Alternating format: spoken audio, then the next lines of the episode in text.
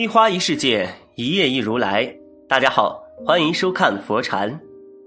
今天和大家分享的是，大家或多或少都知道一些口口相传的俗语，比如“耳听为虚，眼见为实”，“种瓜得瓜，种豆得豆”等等。这些俗语多出自民间，体现了普天之下老百姓们的生活经验，或是对于美好未来的期望。曾有老人言：“男怕属鸡，女怕属羊。”这句俗语是何意？讲的是否有道理呢？男怕属鸡，女怕属羊的意思，就是指男生若是属鸡，女生属羊，就会有不好的事情发生。而鸡、羊都是属于十二生肖属相其中的一种，这是中国独有的一种传统文化。是以人出生的年份来划分成十二种动物，一一对应。一，男怕属鸡遇寡妇，女怕属羊逢懒汉。这句俗语从字面意思来说，男人之所以害怕属鸡，主要是担心遇到寡妇；女人之所以害怕属羊，主要担心会遇到懒汉。在以前的社会，如果一个男人找了一个寡妇结婚，是会被人看不起的，说明这个男人没本事。如果有本事，就会娶一婚了，而不是娶寡妇。这里没有贬低寡妇的意思，在当时特定的环境下，有这种说法存在。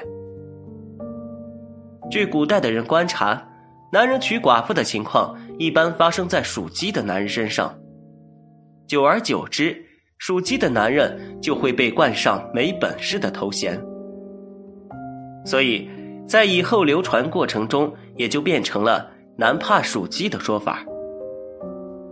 而对于女人来说，都不想找一个懒汉去结婚。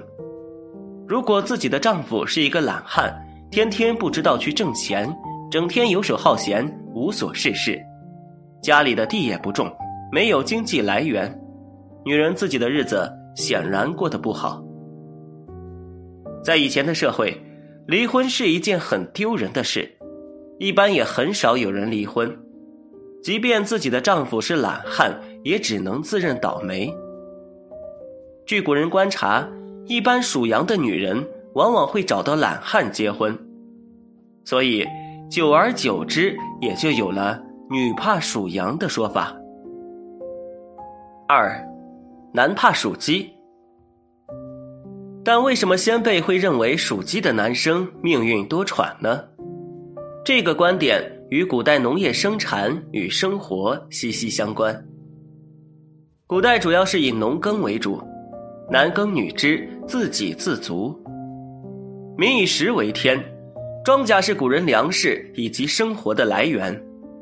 人们每天日出而作，日落而息。在没有闹钟的年代，人们都是靠鸡当做闹钟。每天天一亮，鸡就会打鸣，叫醒熟睡的人起来劳作。这种感觉就像我们现代的社畜一样，闹铃一响就知道要起床搬砖了。古代人也是一样，起床后便会开始进行一天的劳作。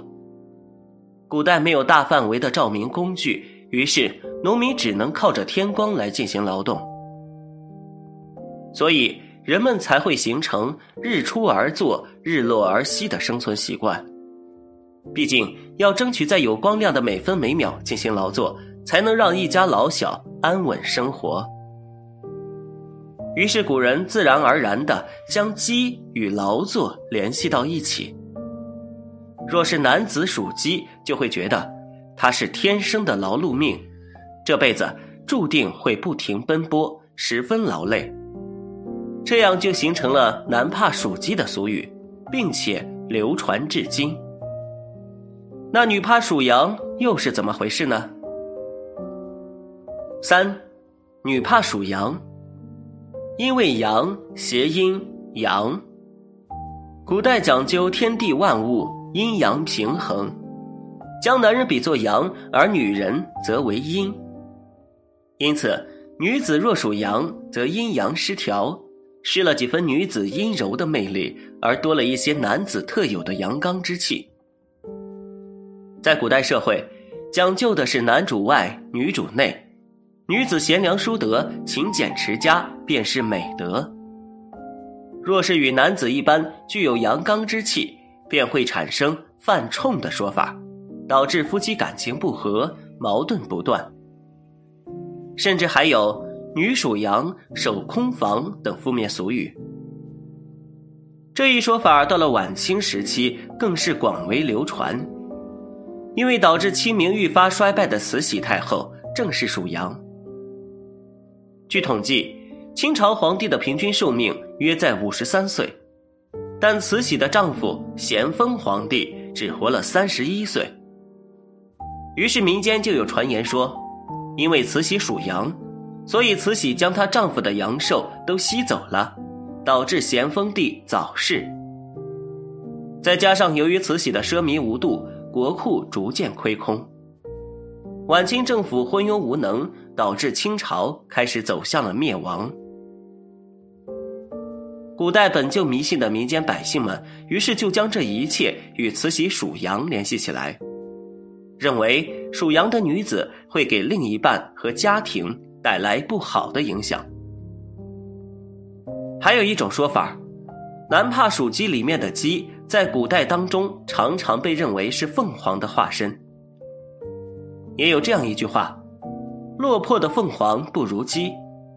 而对男子的期望大多都是望子成龙、望女成凤，却没有人说望子成凤的。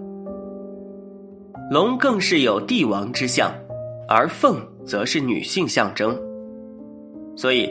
这也是对属鸡男性的偏见。与男怕属鸡，女怕羊相似的，还有一句俗语：“男怕孤臣带三，女怕寡秀有五。”这句话的意思是说，男人的生辰中最怕有孤臣，或者说出生在凌晨，也就是古代时辰里的三更。这是由于古人认为这个时间正是阴盛阳衰的时候。这时出生的人会缺乏男人的阳刚之气，缺少对异性的吸引力，在性格方面会比较独立自主，特别容易孤独。夫妻两个人的关系也会十分的冷淡，整个家庭也会支离破散。下半句话所说的“女怕寡秀”也是同一个道理。下半句话所说的也是。女人的生辰中，则最怕遇到寡秀，或者说出生在正午。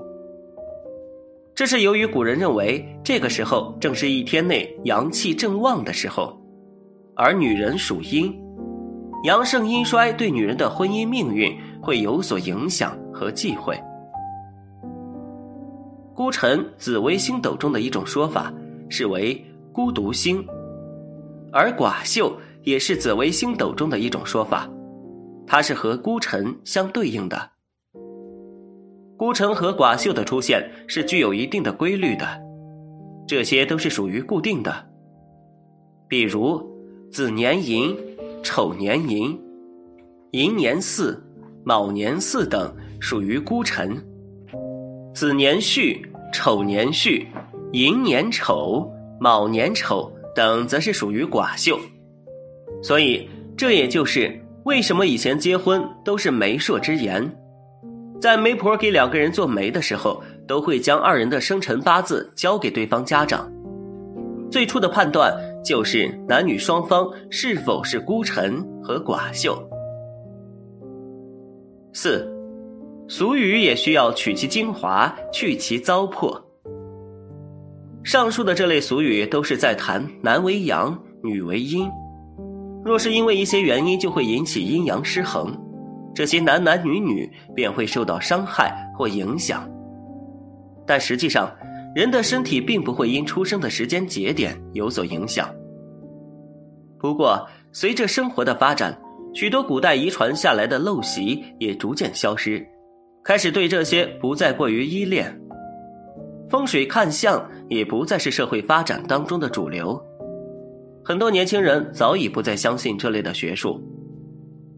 随着人们思想上的进步，很多的封建习俗被逐渐的取代，婚姻自由的开放程度也越来越大。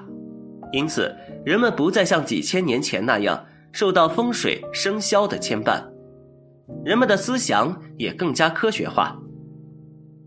不过，十二生肖属相流传已久，生肖也不可能完全的决定一个人的性格特征，更不可能左右一个人的一生。只不过，这些俗语当中，有些是精华，有些则是糟粕。